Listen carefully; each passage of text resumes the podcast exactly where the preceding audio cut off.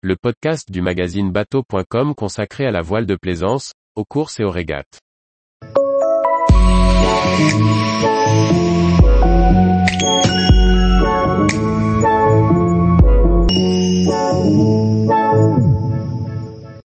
Travailler à distance en mer, la question de la connexion en bateau. Par Julie Leveugle.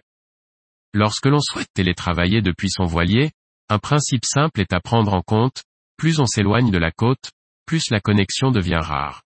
Malgré tout, il existe quelques outils technologiques permettant de se connecter régulièrement pour communiquer avec collègues ou clients restés à terre. Télétravailler en bateau n'est bien sûr pas adapté à tous les métiers. Travailler à bord est possible lorsque l'on peut travailler de manière autonome, seul, sans avoir besoin d'échanger par téléphone ou d'utiliser Internet trop souvent.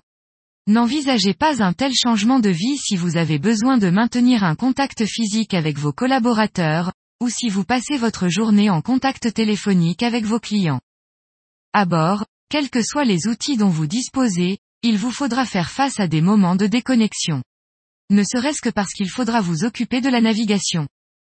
Quand cela est possible, l'idéal est d'organiser votre travail en fonction de votre planning de navigation, Gardez le travail que vous pouvez faire hors connexion pour les périodes en mer, et profitez des temps d'escale à terre pour effectuer vos recherches sur le web, envoyer vos travaux, échanger par mail ou en visioconférence. Soyez prévoyant lorsque vous annoncez une date de rendu, pensez toujours que votre planning de navigation peut être amené à évoluer, en fonction de la météo et de ce qui peut arriver sur le bateau. Pensez aussi que sans Internet, c'est toute notre façon de travailler qui est bouleversée. Rien que pour partager un document d'un appareil à un autre, il faut utiliser le Bluetooth ou la connexion filaire. D'une manière générale, tout prend un peu plus de temps. Lorsque l'on navigue en zone côtière, le réseau mobile est facilement accessible. Partant de ce constat, un smartphone doté d'une carte SIM avec des données, qu'il s'agisse d'une carte prépayée ou d'un forfait en abonnement, vous permettra d'obtenir Internet de manière régulière.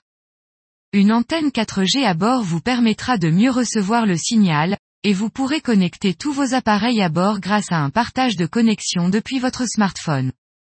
La couverture des différents réseaux mobiles et le prix des données varient à travers le monde.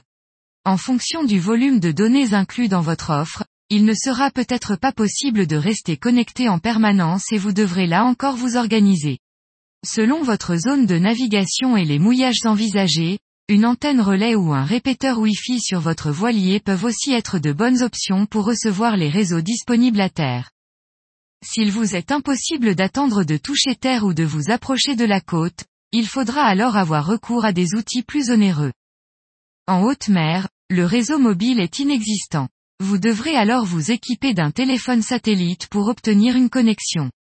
Il existe plusieurs solutions, comme Sereia, Inmarsat, Iridium ou Global Star, qui sont à étudier au cas par cas, en fonction de la zone de navigation envisagée, de vos besoins et de votre budget. Comme les téléphones classiques, les téléphones satellites fonctionnent avec des cartes prépayées ou avec un abonnement. Ils se relient avec votre équipement en filaire, Wi-Fi ou Bluetooth pour vous apporter une connexion. Le débit varie en fonction des modèles et là encore, le prix dépend des données utilisées on ne parle toujours pas de connexion illimitée. L'utilisation des technologies satellites est encore chère et ne permet pas de se prémunir de zones d'ombre. Votre choix dépendra de votre utilisation et du volume de données nécessaires.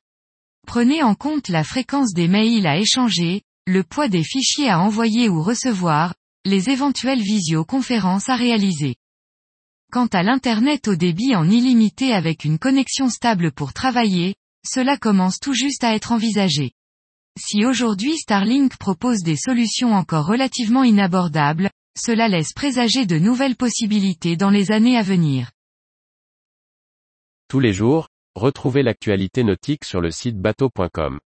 Et n'oubliez pas de laisser 5 étoiles sur votre logiciel de podcast.